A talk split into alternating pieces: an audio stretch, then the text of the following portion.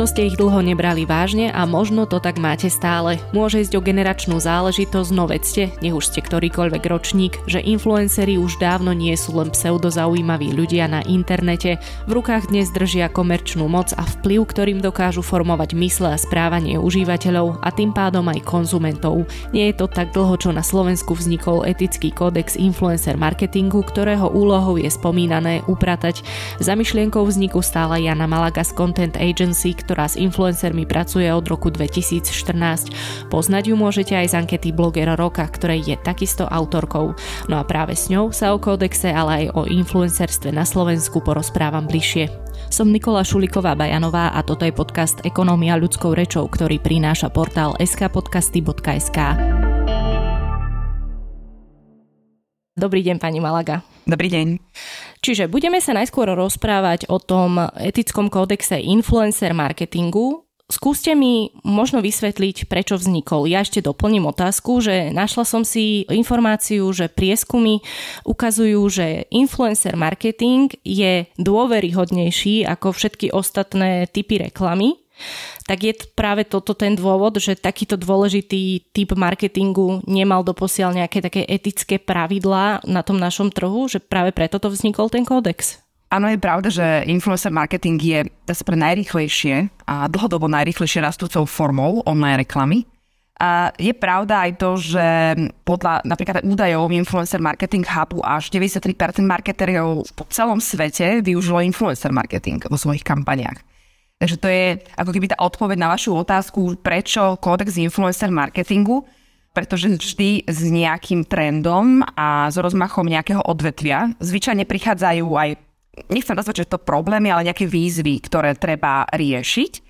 My na Slovensku nie sme prví, samozrejme, ktorí kódex influencer marketingu prinášajú. My ho takto nazývame, ale naprieč celým svetom, doslova celým svetom, vznikali mu takéto regulácie, a my sme sa inšpirovali dokonca e, zahraničnými kódexami, reklamy alebo influencer marketingu.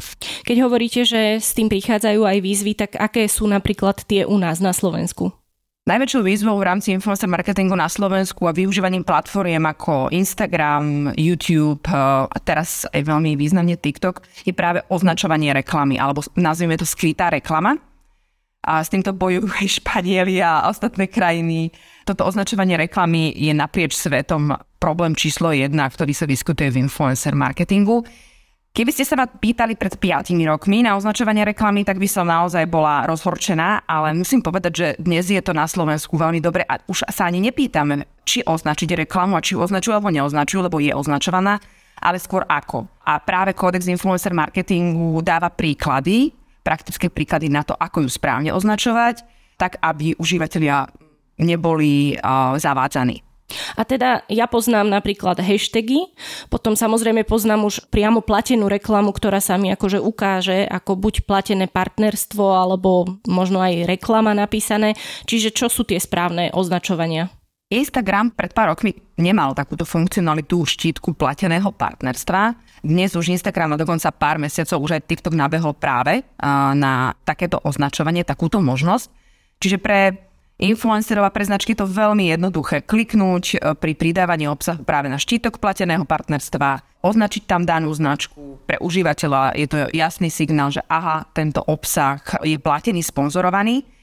Niektorí influenceri ešte stále používajú hashtag spolupráca, mriežka spolupráca, používajú anglické ekvivalenty, čo nepovažujeme za správne, pretože keď je ten obsah vytváraný po slovensky a pre slovenského spotrebiteľa, tak mal by byť práve v slovenskom jazyku mali byť na začiatku obsahu, ale zase povedzme si to tak, že prečo ten štítok plateného partnerstva niektorí influenceri nevedia využiť, to niekedy z toho pragmatického hľadiska, že tá značka nemusí byť napríklad na Instagrame a nevedia ju označiť. Mm, to som sa aj chcela opýtať, že vlastne ako to funguje, že ak idem použiť ten štítok, tak či môžem aj nejaký externý link zapojiť, alebo tá firma jednoducho musí byť na Instagrame, alebo teda na inej sociálnej sieti? Spravidla tie firmy, ktoré sa prezentujú prostredníctvom nejakých person, známych person, influencerov, tak najčastejšie sú na danom Instagrame. By sa povedala naozaj, môžeme hovoriť 99% značiek, že sú, majú ten profil na Instagrame, alebo si ho minimálne pri tej kampani, na začiatku kampani, a my to aj odporúčame si ho založiť, pretože tam sú priamo úmerné čísla, že keď je tá značka na Instagrame a prezentuje ju influencer, je tam prepojená značka, ten sledovateľ si chce pozrieť tie dané produkty, služby, ktoré značka ponúka. Uh-huh. No dobre, a teda ten váš kódex hovorí čo presne, že ako by mali byť označované? To by sme museli mali veľmi dlhý podcast, ale uh, my sme tieto všetky pravidla spracovali do jednoduchého e-booku, pretože Codex Influencer Marketing hovorí nie len o označovaní reklamy, ale o iných veciach. Tam sú naozaj že detaily, záleží od platformy, od toho, ako je ten produkt uh, prezentovaný, či ten daný napríklad influencer už verejne sa v profile prezentuje, že som ambasador danej značky. Čiže je úplne logicky, keď sa prezentuje ako ambasador, že nebude každý druhý deň v danom príspevku označovať šítok plateného partnerstva. Môže, ale podľa nás nemusí, lebo však je ambasádor, hej, uh, je to verejne uh, známa informácia Úplne inak sa pristupuje, keď je to napríklad reklama na YouTube, lebo YouTube ponúka tiež takúto funkcionalitu, že sa označí, že bolo využité promo v danom videu. Je nevyhnutné, aby táto propagácia bola vo videu na určitý čas, aby ju spotrebiteľ dokázal vidieť, postrehnúť. Tak ako to býva napríklad aj v rámci televízie. Keď pozeráte nejakú reláciu, tak na začiatku je tá zmienka, že v tejto relácii sú použité alebo je platené promo alebo produkty, product placement. Čiže vo výsledku, aby človek vedel, že je tam produkt, alebo teda sa pozerá na istý typ reklamy. Presne tak.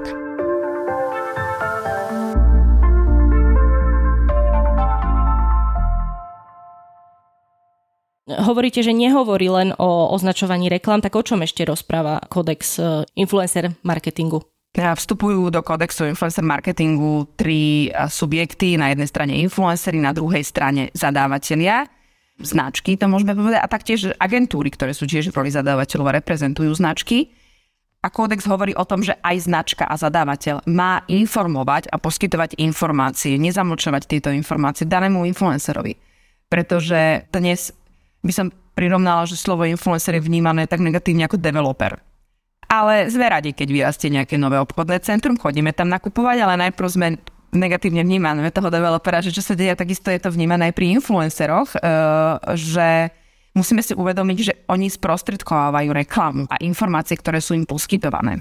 Takže tie informácie majú byť teraz správne, majú byť eh, nezamočované, aby neprišiel spotrebiteľ do omilu a samotný influencer. Veľmi dôležité, čo rieši kodex influencer marketingu je reklama na lieky, alkohol a tabakové výrobky pretože propagácia liekov, alkoholu, tabakových výrobkov, ale aj hazardných hier nie je zakázaná. Ale má však obmedzenia. Už zákon o reklame hovorí o obmedzeniach a samozrejme tento zákon o reklame nad týmto kontextom influencer marketingu len doplňa kódex influencer marketingu a usmerňuje a ponúka ako keby radu, ako s určitými vecami naložiť.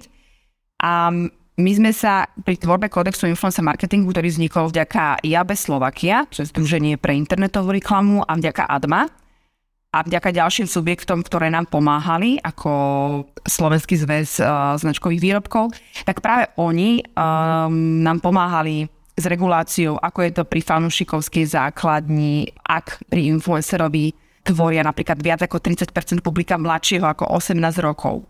Tak tam sme sa uzrejmili, že teda tým pádom by nemali propagovať takéto profily, práve lieky, alkohol, tabak a hry tam mi rovno napadá, že ale veď e, ja keď si pozriem tých našich influencerov napríklad, tak mnohí propagujú či už CBD alebo nejaké podobné tie alternatívne tabakové výrobky. Tak e, toto je v poriadku alebo dá sa s tým niečo vôbec urobiť? Urobí s tým niečo kódex? táto reklama nie je zakázaná, ako spotrebiteľ môže informovať a influencer môže informovať. Nemôžeme popierať základné ľudské práva, to je sloboda prejavu.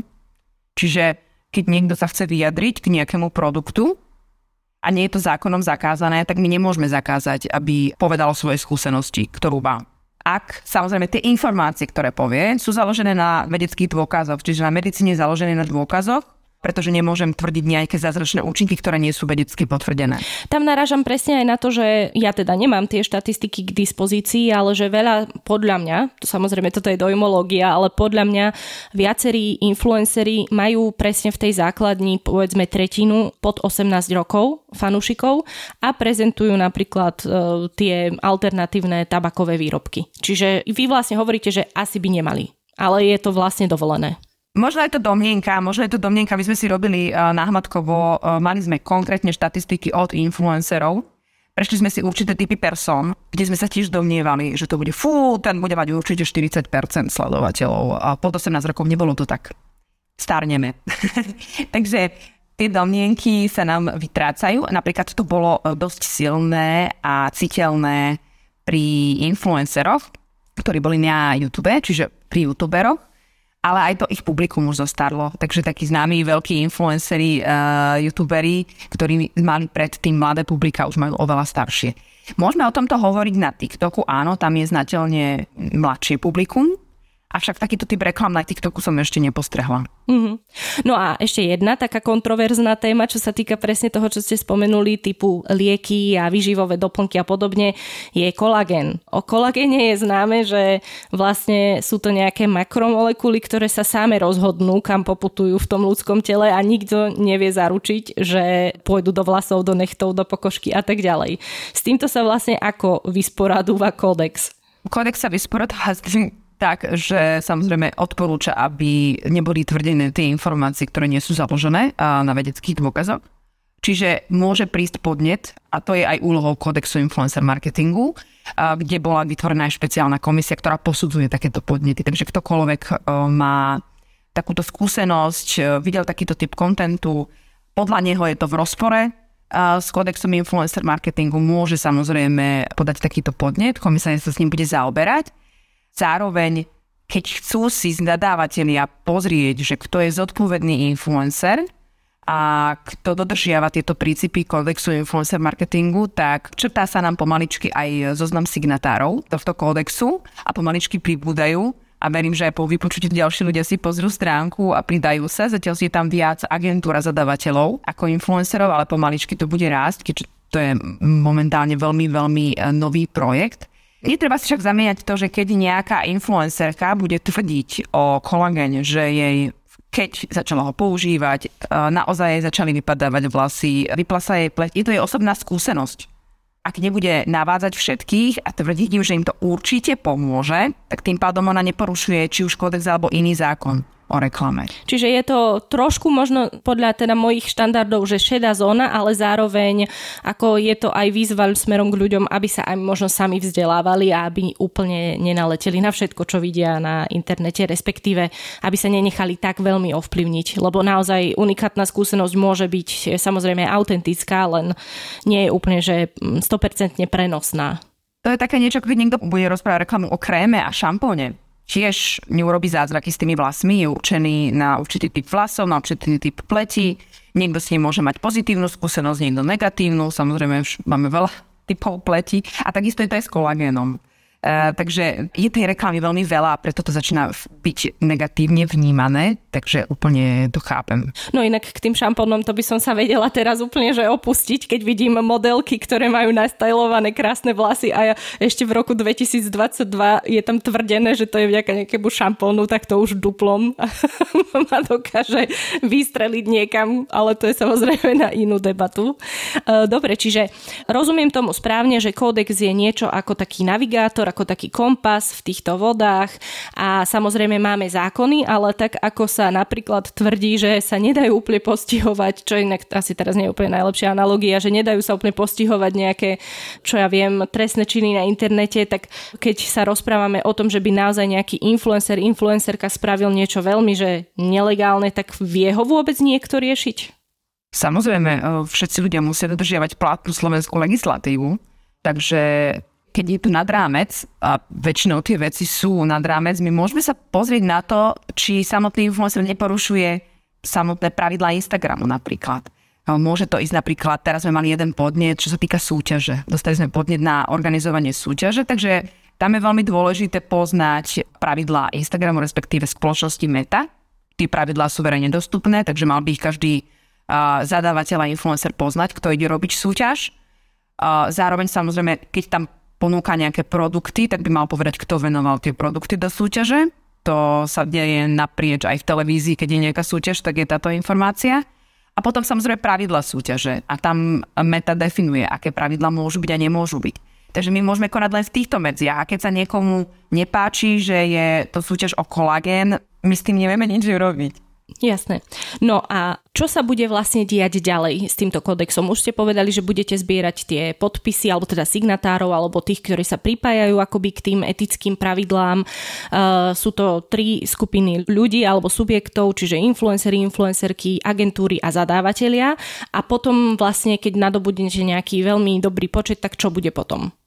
Veľmi dôležitá je informačná kampaň, pretože cieľom práve kódexu influencer marketingu je prinášať informácie, ktoré sme vlastne vydedukovali, že na tomto slovenskom trhu veľmi chýbajú. Takže chceme tak rozpúdiť trošku túto vlnu informovanosti o tom, ako reklama s influencermi má a nemá prebiehať. Nie je to o tom, že teraz e, budeme tu tých ľudí pranierovať a šikanovať, aby všetci boli poslušní, tak toto nefunguje pozrite sa, čo sa deje, ja neviem, ohľadom alkoholu za volantom, hej, tak tam jasné, sú nejaké kampane, ktoré informujú, ktoré poskytujú čísla, dáta, už to na samotných ľuďoch, ako sa k tomu postavia. Tento zoznam signatárov je veľmi dôležitý pre tých, ktorí chcú a uvedomujú si, že reklama s influencerom je veľmi pekná reklama, ale značke môže aj uškodiť. A ako som spomínala tie trendy, tak áno, influencer marketing je veľmi silno využívaný nástroj, ale treba si uvedomiť, a v zahraničí sú také príklady, kedy spolupráca so zlým influencerom priniesla značke tak negatívnu reklamu, že dokonca až skrachovala. Takže tá pozitívna reputácia je veľmi dôležitá v rámci online, lebo online je veľmi rýchly. A ak by tam vznikla nejaké nedorozumenie, zlá reklama, tak tá značka vie utrpieť a vie si tým pádom v tomto zozname pozrieť tých, ktorí sú čestní, ktorí sú etickí, ktorým sa páči kódex influencer marketingu a tie pravidlá, ktoré sú tam. A zároveň aj influencer si môže overiť danú značku. Či je v zozname signatárov alebo danú agentúru, ktorá ho osloví na spoluprácu a tým pádom je to aj pre toho influencera taká pečať, taký znak. Áno, s touto agentúrou, s touto značkou chcem spolupracovať, pretože Napríklad Kodex Influencer Marketingu hovorí aj o tom, že má nastať zmluvný vzťah, má tam nastať vyplatenie honorárov, má sa tam komunikovať. Čiže je to o tej etike v rámci tohto typu marketingu. Povieme si viac aj presne o tom, aké sú tie mechanizmy. Ešte by ma zaujímalo, že čo sú také tie najväčšie mená zatiaľ, ktoré podpísali alebo ktoré sa pridali. Keď sme sa začali baviť s niektorými influencermi o kampani, tak veľmi veľa influencerov povedalo, áno, výborné, poďme do toho. Zatiaľ tam som postrela, je tam napríklad e, známa Dede Višňovská alebo Kristina Tormová, e, Slažo Selasi, o Milan bez mapy, čiže viacero influencerov. Teraz chystáme kampaň, ktorá bude cieľená práve na influencerov, aby sa o tom dozvedeli viac, aby sme komunikovali o tomto kodexe influencer marketingu. Je to taká, ja to stále hovorím, že je to beta verzia. Hej, je to verzia, ktorá vznikla dlho, približne rok sme sa intenzívne venovali práve tomuto právnemu dokumentu, ktorý vznikol z právnej uh, kancelárie a ten právny dokument bol tak komplikovaný, že sme museli tým pádom vytvoriť aj e-book a teraz vytvárame ďalšie e, komunikačné formy, aby sme to vedeli podať ďalej, rôzne formáty, aby to bolo čo najjednoduchšie. Pretože tá komplikovanosť, e, máme spätnú väzbu, že nie sa obávajú influencery. Nemusia sa čoho, a to je o tom, že keď je niečo veľmi náročné, e, a my sme museli ten kódex influencer marketingu spraviť komplexný, napríklad v Českej republiky je Ferový influencer sa volá táto kampaň, tento projekt, ktorý je podobný tomuto kódexu. A tam je to na pár strán. My Slováci si to potrebujeme asi skomplikovať, sme to veľmi zodpovedne zobrali. A do rúk. A vznikol naozaj pekný právny dokument, ktorý obsliehali a teraz ideme vysvetľovať, čo všetko za tým majú tí ľudia vidieť. Ak nám do priebehu tejto kampane pripomienky zo všetkých troch strán, tak samozrejme budeme ich potom implementovať. Vy ste na tom, ak sa nemýlim, pracovali aj s právnikmi. Áno. Čiže preto asi aj je taký veľký ten dokument. Mysleli na všetko. A, a áno, mysleli na všetko naozaj. Veľká vďaka im. Sa toho veľmi dobre chytili a venovali tomu veľmi veľa času pro bono, akože klobúk dole a celkovo zatiaľ na tom všetci pracujeme pro bono vo voľnom čase, pretože si uvedomujeme, že tento trh musíme formovať, keď chceme ďalej fungovať v tomto trhu. Rozumiem. No a poďme si teda povedať niečo o ňom, ale najskôr mám takú otázku, že prečo si vlastne myslíte, alebo nie, že myslíte, veď vy už máte aj e, skúsenosti a, a informácie, že prečo ten influencer marketing a influencerstvo ako také je také silné, že má taký naozaj veľký vplyv? Veľmi dobrá otázka. Viete, to slovo influencer marketing je veľmi často skloňované v posledných rokoch, ale v skutočnosti je to starý fenomén. Pretože pozrite sa, slovo influencer je od slova ovplyvniť, je to človek, persona, ktorá ovplyvňuje nejaké vec, nejaké rozhodnutie, ale musíme brať do úvahy, ja to často volám nie influencer, ale persony, že my vyberáme persony pre dané značky. A značka si vybrala tvár už veľmi dlho. Keď pozrieme sa do politického marketingu, tak presne o tom to bolo. Dobrá tvár, charizma, vlastnosti toho lídra dokázali priniesť tej politickej strane víťazstvo. Potom následne značky, napríklad pozrite si reklamné kampane na parfény, tak tam sú známe osoby. Oni si môžu vybrať buď modelku, nejakú personu, ktorú človek zaujme, ako vystupuje, ako vyzerá, alebo si môžu vybrať, ja neviem, na prezentovanie Pančušiek aj Julie Roberts. Ako, a tým pádom to zaujme toho daného človeka, že aha, toho poznám, toho daného človeka. Niektoré značky si vyberú na prezentovanie napríklad nejakej kliniky odborníka, dermatológa, pretože odborník na danú oblasť. On vôbec nemusí mať Instagram silný, ale je to odborník v danej oblasti a môže prezentovať túto personu cez naprieč inými médiami. A e, len teraz je ten vplyvom Instagramu a Facebooku je ten fenomén influencer marketingu tak silný, že sa stále viac a viac spomína a vytláča iné formy online propagácie.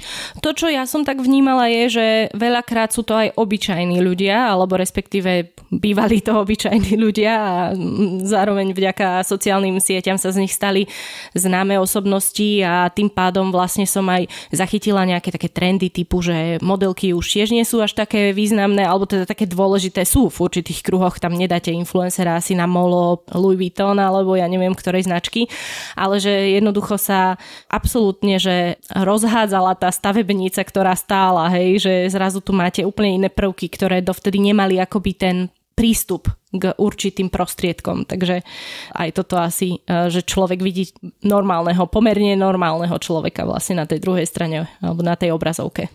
Dobre ste spomenuli, že normálny človek, ktorý sa stane zrazu celebritou, veľmi významná aj televízia. A tam to vidno pri Instagrame, že ako náhle sa niekto ocitne v televízii a je viac medializovaný práve v rámci televízie a tým pádom aj potom v rámci printu, tak veľmi rýchlo mu rastú sledovateľia. Takže keď niekto je v nejakej reality show, tak potom automaticky aj na Instagrame vidíme veľmi rýchly nárast. Veľmi rýchly nárast vidíme a predikujeme, keď nejaká známejšia dáma sa stane mamičkou a prezentuje svoje tehotenstvo, materstvo, tak tam idú veľmi rýchlo sledovateľia hore. Veľmi rýchlo idú sledovateľia hore, aj keď napríklad sa vydáva, alebo má nového partnera, alebo sa navzájom ťahajú a daní influencery ako partnery. My to veľmi, veľmi úzko sledujeme a vieme aj predikovať, aj sú na to nástroje, ktoré predikujú, či ten influencer a jeho počet sledovateľov a hlavne jeho engagement rate, to znamená miera zainteresovania jeho publika bude rásť alebo klesať.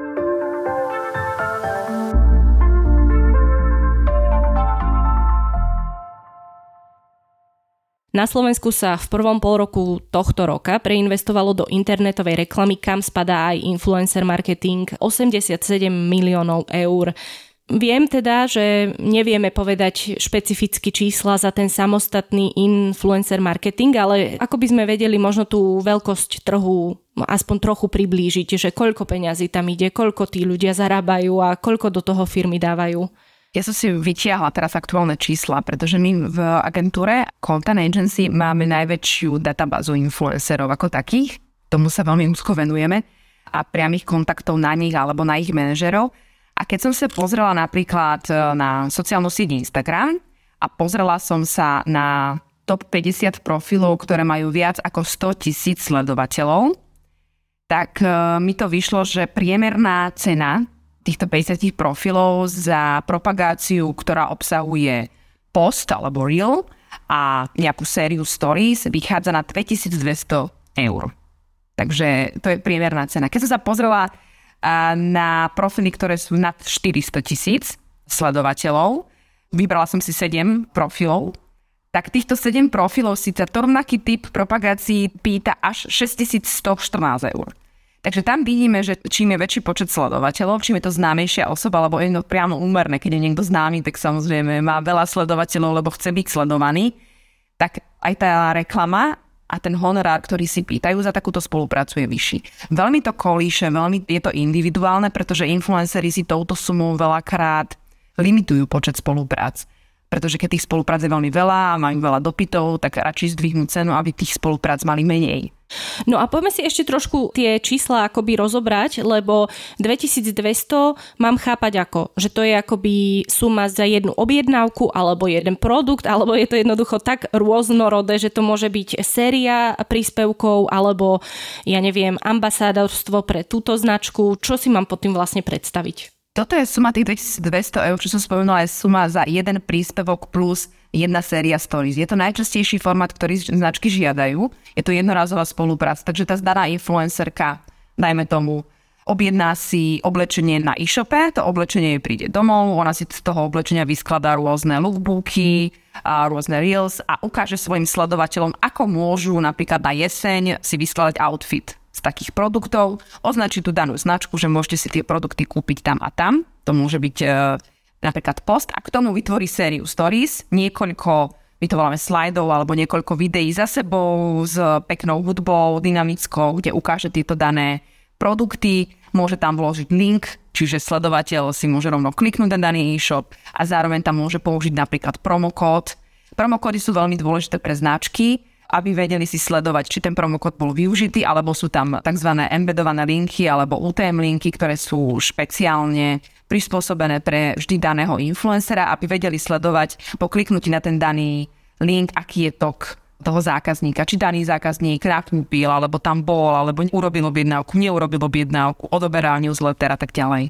Ale zároveň asi sa nedá úplne odmerať, že koľko ľudí išlo trebárs do toho obchodu, lebo to videli u tej alebo toho influencera. To sa dá odmerať, ak je to e-shop a klikli presne na ten link, ktorý je tam daný, ten trekovací link, tak tým pádom to vedia odtrekovať. Ale keď je to fyzický obchod, tak tým pádom Buď je to len na základe informácií a otázok od predavačky, že prišli ste ku nám, odkiaľ od nás viete, alebo keď sa stanú potom zákazníkom, dajme tomu toho obchodu a vyplnia si nejaký vernostný program, tak uvádzali, že odkiaľ ste sa od nás dozvedeli. Uh-huh.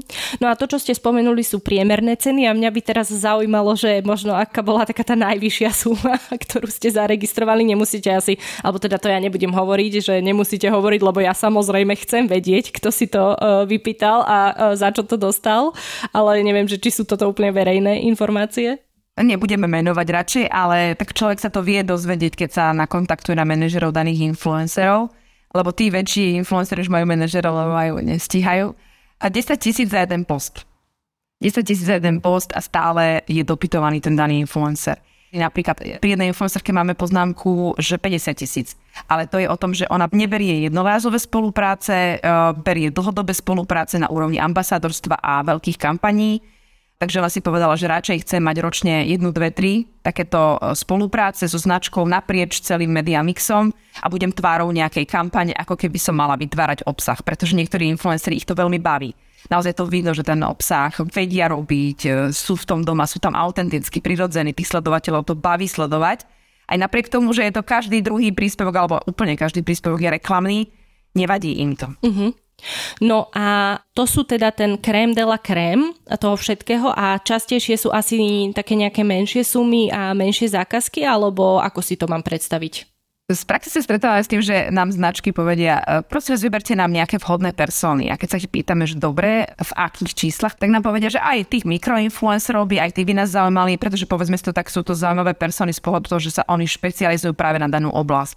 Môže to byť uh, mama ktorá sa venuje Montessori výchove, dajme tomu, alebo kuchárka, ktorá sa špecializuje na kváskové pečenie. A ona má určitú silnú skupinu ľudí, ktorú vie zacieliť, takže v prípade, že ju osloví nejaké mlyny slovenské a chcú práve spolupracovať s mikroinfluencerkou, ktorá pečie pre Slovenky, je to výborný prienik. Tam nepotrebujeme Jasminu Alagič, aby nám odprezentovala Munko, tam potrebuje práve mikroinfluencera. Takže záleží naozaj o akú značku sa jedná.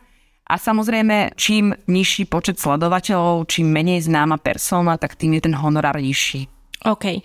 A teda vlastne ma zaujal možno presne teraz aj ten proces. Čiže osloví vás napríklad firma, povie, že mám tu takýto produkt a vy vyhľadáte vhodných kandidátov a kandidátky, alebo rovno za vami prídu a povedia, že chceme tohoto a vieme, že vy nám to viete vybaviť. Ako to funguje?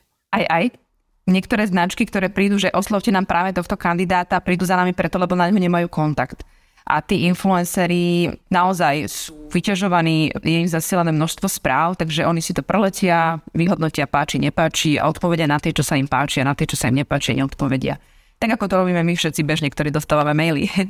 Ale značka, ktorá nerozumie sa do influencer marketingu alebo chce si dať poradiť a nesleduje tam len to, že ako sa influencer volá či je to muž, žena, a koľko má počet sledovateľov, tak osloví nás ako agentúru, pretože my tam sledujeme aj iné metriky, ktoré sú dôležité. Zároveň dôležité je sledovať konkurenciu, či nespolupracujú aj s inou značkou, aký má engagement rate, čiže aká je tam zainteresovanosť publika, aké má zloženie publika ako takého. Jedna vec je influencer a druhá vec je, aké má publikum. Takže tam sú to dve rôzne veci, ktoré treba, aby sa pekne prelínali. Sú slovenskí influenceri, ktorí majú veľmi pekné aj české publikum, takže robíme československé kampane práve s takýmito influencermi. Zároveň značky niekedy nevedia nájsť vhodných influencerov napríklad na automoto segment, je ako šafránu, hej?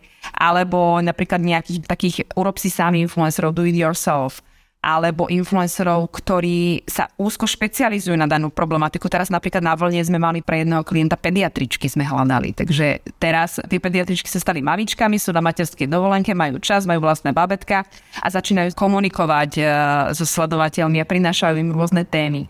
Je ich veľmi veľa, alebo psíčkarov, influencerov, alebo dokonca uh, svadobný salón. Svadobný salón, keď chce nájsť influencera, no to je to veľmi náročné. My vieme, kto sa ide vydávať, alebo nie.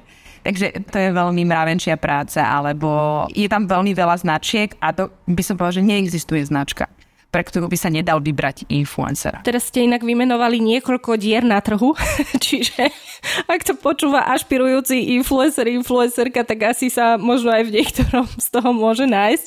A ešte toto mi vlastne napadlo ako otázka, že ako sa vlastne z toho človeka stáva ten influencer, že kedy vy viete, že OK, tento človek je niekto, do koho vieme investovať teda tie peniaze a osloviť ho treba s touto ponukou? Instagram je taký jeho instantný nástroj. My sledujeme veľmi často obrázky, tak ako keď si kúpime časopis, prelistujeme si obrázky a potom sa začítame do textu. Tak by som asi definovala aj Instagram a v prípade, že ten influencer začne tvoriť pútavý video obsah alebo foto obsah a zaujme dané publikum a začne sa mu nabalovať, je to taká snehová gula, ten efekt snehovej gule. A keď ho to baví a pravidelne tvorí content, ktorý je žiadaný, tak v tom prípade je to influencer, ktorý dokáže rásť. Áno, veľmi často nám prichádzajú otázky, chcem sa stať influencerkou, čo mám robiť? No treba najprv tvoriť content. Ten je veľmi dôležitý, ten obsah, obsah, obsah. Je to, je to o tom, tak ako iné médiá sú povinné aby vydržali a zotrvali a mali svojich čitateľov na tomto trhu, tak je to aj s influencermi. Autentickosť je veľmi dôležitá. Ukázať svoju tvár, ukázať svoju kuchyňu v úvodzovkách a preto sú niektoré e, bulvárne časopisy a médiá tak čítané, pretože sú kontroverzné. Na jednej strane odhalujú niečo, čo ľudia chcú vedieť, tak to isté aj influenceri. Ak vyvolajú tento dojem, tak sú žiadaní. Ale zároveň influencer, ktorý je veľmi odborný, špeciálny, nikdy nebude mať také veľké čísla ako taký ten bulvár. Takže je to dosť často priamo úmerné skladbe médií, printových, onlineových na Slovensku, tak tá skladba influencerov a ich počet sledovateľov je tiež takto vyskladaný. A ako je to napríklad stabilné, že je jasné, sú tí na špičke a potom sú mnohí takí malí alebo strední. Ako je vlastne stabilná tá spolupráca s nimi, lebo viem si predstaviť, ako ste spomenuli, treba z pediatričky na materskej, no oni raz nebudú na materskej a pôjdu znovu do práce a už asi nebudú mať toľko toho času. A takýchto príkladov by sme asi vedeli nájsť veľa, že aká teraz z tej vašej strany, že aká ťažká a náročná je tá práca, čo sa treba z tohto týka niektorí influenceri alebo niektoré profily zaniknú veľmi rýchlo, to je pravda, a niektoré profily tu veľmi dlho. A keď som robila projekt Bloger roka v roku 2014, a to bol taký prvý projekt, kedy sme sa snažili namapovať tú slovenskú blogosféru, tedy sa ešte slovo influencer nepoužívalo, iba bloger, tak uh, tam sme videli tú skladbu a dokonca niektorí blogeri ešte dnes síce išli na iné platformy, išli potom na Facebook, Instagram, ešte stále majú svoj blog, ale stále sú tu, napríklad Milan bez mapy, ten je tu už akože fakt, že 10 ročia, by som povedala. Milan, nehnevaj sa na mňa, ale naozaj je dobrý, lebo našiel sa v tom, čo robí, má stále vytvára content, našiel si tému, pretože máme tu aj také influencerky a blogerky štýlu lifestyle, hej, čiže niečo o móde, niečo o kozmetike, niečo o cestovaní a fotky, ako bola na kavičku s kamoškou a potom priebežne, ako sa mení jej život, tak menia sa aj jej témy. A má svoje malé publikum, nevie raz, pretože nevie zaujať tým typom kontentu. Ale Milan ten ide úplne, že on si išiel a stále si uh, reformuje ten svoj content, robí si priebežne audity, čo ho zaujíma, čo nie a prináša, alebo napadá ma Jana Tini, hej, modná guru, ktorá bola blogerka, potom si vytvorila svoju vlastnú značku a stále je na vlne. Takže to sú ľudia, ktorých to baví, prezentovať sa verejne, lebo to je veľmi dôležitý aspekt. Aby ten daný človek sa nebál verejne prezentovať seba a svoje okolie.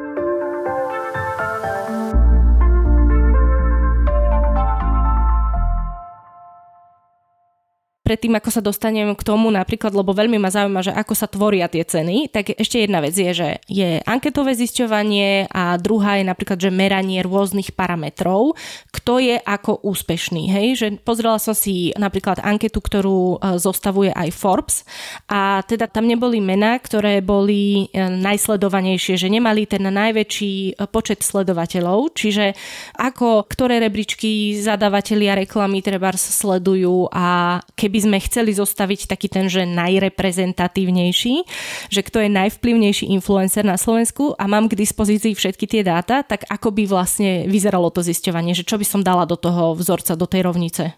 Ten rebríček, čo spomínate, čo sa týka Forbesu, a to je jediný rebríček, ktorý ja evidujem na Slovensku. Oni tam majú určitú metodológiu, ktorú používajú a čo mám informáciu, tak uh, oni majú určitý počet respondentov, ktorých sa dopytujú majú tam definovaný aký počet respondentov, v akom veku a na základe toho dopytovania vznikne ranking slovenských influencerov a celebrít a na základe toho tým pádom uh, vzniká takýto rebríček každoročne Takže je to o vnímaní tých respondentov. Našla som si, že 18 tisíc respondentov, čo je veľmi pekná reprezentatívna vzorka.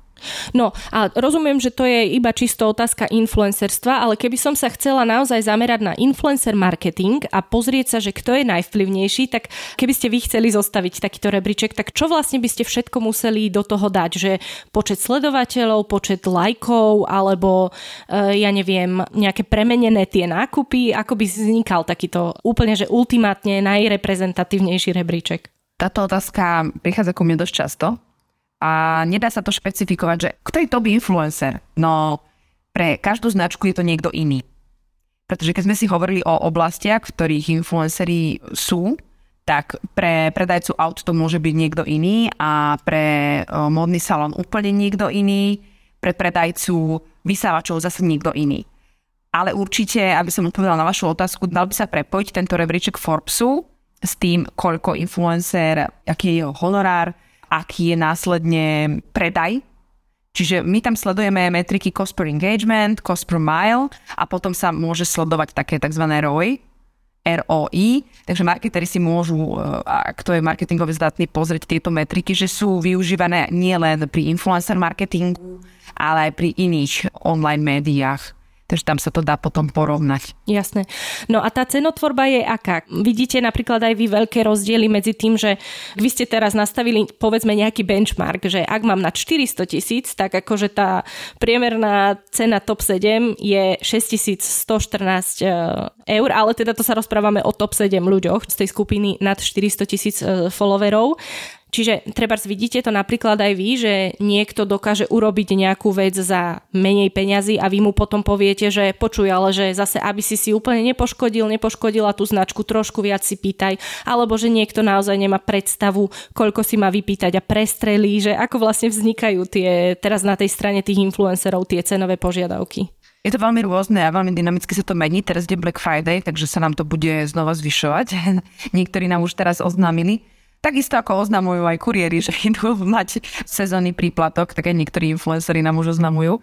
Tiež by sa bavili, že by bolo zaujímavé ukázať tú krivku medziročne pri niektorých influenceroch, že ako im rástol počet sledovateľov a ako im rástol honorár. Oni sa medzi sebou stretávajú v rôznych eventoch značiek a na tých eventoch sa rozprávajú o tých honorároch oni medzi sebou a väčšinou to tak býva, že potom nám oznámia, že viete čo, zvyšujem cenník my ich vieme ukorigovať, samozrejme aj značka povie, že mám takúto kampaň, chcem v rámci tejto kampane dve persony, mám na to 10 tisíc eur, čo vieme. Takže my, keď vyfiltrujeme vhodné persony a majú záujem spolupracovať s touto danou značkou, tak potom sa začneme rozprávať o tom, že v poriadku, máme tu takýto rozpočet, čo s tým vieme urobiť. A teraz on nám navrhne, dobre, za tento budget viem pripraviť dve reels, dva posty, tri série stories, nastavíme si redakčný kalendár a dávame tieto výstupy postupne von. Alebo je to opačne, že keď preverujeme pre značky daných influencerov, tak sa spýtame, že ahoj, máš záujem o spoluprácu s touto značkou? Dobre, a aká je tvoja jednotková cena aktuálne za post? Dobre, aká je jednotková cena za TikTok video? Aká je jednotková cena za súťaž, za Reels, za sériu Stories? To nám všetko poskytne a potom povie, dobre, ak by to bola spolupráca, ktorá je dlhšia, dlhodobejšia, vieme sa tam baviť o nejakej slave, respektíve o bonusových uh, výstupoch. A my už potom influencera usmerníme, že vieš čo, počuj, akože si over budget, Uh, máme to tam oveľa nižšie, vedel by si s tým niečo a on, ak je mu tá značka sympatická a chce s tou značkou spolupracovať, lebo ju má, ja neviem, kupuje ju, majú doma, je stotožnený s tou značkou, nosí tieto panky už 5 rokov a chce, vie si predstaviť s ňou spolupracovať, tak povie, že vieš čo, áno, uh, viem si s nimi predstaviť spoluprácu. A poďme a dajme to na takýto a takýto budget. Keď je ten honorár veľmi nízky, tiež usmerňujeme influencerov, oni sa vždy potešia, tak my s nimi dlhodobo spolupracujeme a keď je niekto dobrý a rastie mu počet sledovateľov, tak on je spokojný. Alebo sú influenceri, ktorí majú dlhodobo také nižšie sumy, majú viac spoluprác a oni sami zistia, že aha, tak tých dopytov je veľmi veľa. Čo mám s tým robiť? Poď sa nás to spýtajú, alebo my im to poradíme, alebo sami na to prídu, že e, riešením je zvýhnutie honoráru a aj tak tie značky s ním spolupracujú, lebo je dobrý. No, tak sa nám to stalo nedávno pri jednej influencerke, ktorá zvyšla raz tak, zrazu zo dňa na deň a tie značky povedali, že ale aj tak sa nám oplatí s ňou spolupracovať a my s ňou chceme spolupracovať. No, čo je tiež ďalšia otázka, že či je možno v tomto budúcnosť, či tie príjmy do tejto reklamy budú rásť a či vlastne sa značky akoby aj tak pochvália, že toto nám funguje lepšie ako trebárs, no asi televízna reklama úplne nie, ale tam mi zároveň napadá, že potom ale aké sú tie limity, lebo vy asi nemôžete celý svoj budget reklamy naliať do influencer marketingu, lebo ten počet tých ľudí, ktorí to pre vás vedia urobiť, je obmedzený, takže možno povedzte, že aké sú predikcie a aké sú tie limity. Prípadové štúdie nielen zo Slovenska, ale zo zahraničia jasne hovoria, že influencer marketing tu bude ešte niekoľko rokov. A neznamená to, že keď je táto online reklama populárna a žiadaná, že je to jediný typ reklamy, ktorú má značka mm, robiť. Práve naopak, značky by si mali pretestovať viaceré formy a reklamy a formáty a tie, ktoré najlepšie fungujú, tak samozrejme tie by mali opakovať. Treba si však uvedomiť, že nie je to vlastné médium a značka by mala pracovať intenzívne aj na vlastných médiách, na tvorbe kontentu pre vlastné médiá a my veľakrát odporúčame zvyšovať konverzie, spolupráce s influencermi tým, že môžu si vytvoriť aj iné formáty, napríklad na vlastné médiá. Môže to byť séria napríklad uh, videí na často kladené otázky, ktoré vznikajú z úst proste ich sledovateľov a zákazníkov a môže na to odpovedať práve tá daná ambasádorka. A práve tam vidím budúcnosť možno aj influencer marketingu, že veľa značiek už dnes má rozchytaných svojich influencerov, už sa stali ambasádormi daných značiek, pretože si ich najprv značky vyskúšali, zistili, že aha, s touto personou sa mi veľmi dobre pracuje, naše publikum a naši zákazníci veľmi výborne reflektujú. Páči sa nám, ako spolu vieme komunikovať a vytvárať rôzne typy obsahu a tým pádom je to ambasador Značka má vybraného ambasádora a sú spokojní a idú uh, do ďalšej propagácie a do ďalších formátov. Uh-huh. Napadla mi ešte jedna otázka. Keď som sa vás pýtala, že aké to vie byť predvídateľné alebo nepredvídateľné so samotnými ľuďmi, tak aké to vie byť nepredvídateľné, čo sa týka zmien algoritmov. Lebo napríklad sme to videli na Instagrame, kde zrazu začali byť veľmi pretláčané videá alebo reelska po nástupe TikToku, alebo potom vieme, že link bol dostupný len od určitého počtu followerov vo svojich storkách a zrazu to môžeme robiť všetci, hej, akože aj plebs, čo ja ako plebs oceňujem, ale pre tých influencerov to bola zmena vlastne asi biznis modelu. Tak ako vám toto, tie nápady zo Silicon Valley vlastne e, ovplyvňujú prácu? A, áno, programátori v Silicon Valley sú veľmi kreatívni a vymýšľajú, testujú kadečo. Stále prichádzajú rôzne aj dopity od samotných influencerov, ale aj od samotných značiek ale my to vidíme tiež na štatistikách po kampaniach, že zrazu niektorý typ kampaní, výstupov je zrazu veľmi nízky alebo veľmi vysoký a Nedá sa to ovplyvniť. Proste toto je žiaľ nevýhoda nemať vlastné médium vo svojich rukách. A sú tam viaceré veci, čo sa stále menia a niektoré prinášajú potom postupne by som povedala, že pozitívny progres v rámci influencer marketingu a niektoré negatívne. E, niektoré profily sa boria napríklad práve s takýmito výkyvmi. Úplne dávno si pamätám, v začiatkoch boli takéto výkyvy, keď mal niekto súkromný účet alebo firemný účet, vtedy sa to riešilo, že či má mať biznis účet alebo nie, lebo sa mu zdá, že keď to má prepnuté, tak tam má zrazu nižšie dosahy. Potom nám výkyvy v rámci týchto dosahov vznikali po pridaní štítku plateného partnerstva, tak vtedy influenceri tiež trošku špekulovali, ú, tento štítok, keď tam dám, čo mám robiť, lebo mi klesli dosahy a začali tým pádom obchádzať toto označovanie reklamy a dávali tam napríklad hashtag ale tí influenceri, ktorí to poctivo robili a by som povedala tak uh, uvoľnenie, že kašľali na to a aj tak označovali tieto štítky plateného partnerstva, tak sa to tak očistilo ako keby a nemajú už dnes problém, či dajú obsah s označením štítku plateného partnerstva alebo bez, tak vôbec tam nie sú výkyvy. Už tie výkyvy sú len tým, akú formu reklamy robia. A to je možno tým, že keď ja robím reklamu a reklamujem nejaké džemy, a ukážem ich a tento džem výborný mňam a som tam nie taká autentická a prirodzená ako v inej forme reklamy, kde robím najmä tomu tortu a ukazujem, ako tá torta vzniká, tak tí sledovateľi neprirodzene nedopozerajú to video alebo nedajú to srdiečko, lebo sa im to nepáči. To, že tam je ten štítok plateného partnerstva, OK, môže aj nemusí to byť kvôli tomu. Takže je tam veľmi veľa faktorov, ktoré vstupujú do toho, aby ten daný obsah mal viac čísel alebo menej impresí. No a úplne posledná otázka. Aj ste naznačili, že vlastne teraz prichádza Black Friday. Tento podcast vyjde, mm, ak sa nemýlim, 20. novembra, takže ešte pred uh, samotným Black Friday. Ale to zľavové alebo nejaké nakupovanie väčšie asi sa začína už aj v influencer marketingu teraz, respektíve nakupovanie, teda to inzerovanie. Je to toto najexponovanejšie obdobie aj v tomto segmente? V rámci e-commerce sú najväčšie tržby práve v období november-december. To nezmeníme. A tým pádom, že influencer marketing do toho vstupuje, tak áno, aj influencery sú najčastejšie dopytovaní v tomto období. I keď už sme napríklad postrehli pri niektorých značkách, ktoré vedia, že budú mať aj tak prirodzený nápor z iných fóriem online reklamy, tak e, influencerov vôbec neposilnili napríklad tento rok, pretože sa obávajú, že by nestíhali vyskladiť všetok tovar, tým pádom by mohla utrpieť ich reputácia a mohlo by to byť skôr kontraproduktívne. Takže niektoré uvedomelé a etablované značky si už na toto dávajú pozor, že nerobia takéto experimenty, lebo sa v minulosti na tom popálili. Ale niektoré značky áno, e, chcú staviť na túto vlnu, že idú Vianoce, Neviem, či ste boli teraz akože v obchodoch, ale akože je november a ja už som mala problém v obchodoch. Uh, neviem, čo sa bude deť pred Vianocami. Takže ľudia sa možno aj toho boja, že radšej si nakúpim teraz, kým sú ešte čísla. Oblečenie napríklad, akým ten sortiment ešte je. Uh, o to viac, keď bude v zlave. Samotní influencery sú na to pripravení. Ako som spomínala, tak oni teraz budú e, dávať e, sezónne príplatky alebo si budú limitovať spolupráce a minulý rok sa nám stalo v tomto predvianočnom období, že influencery už povedali, že je mi už som obsadený plne na toto obdobie, môžeme sa baviť o budúcom roku. Jasné. Dobre, ďakujem vám veľmi pekne za čas. E, rozprávala som sa s Janou Malaga, špecialistkou na influencer marketing z Content Agency. Ďakujem pekne. Ďakujeme, že ste si vypočuli podcast Ekonómia ľudskou rečou.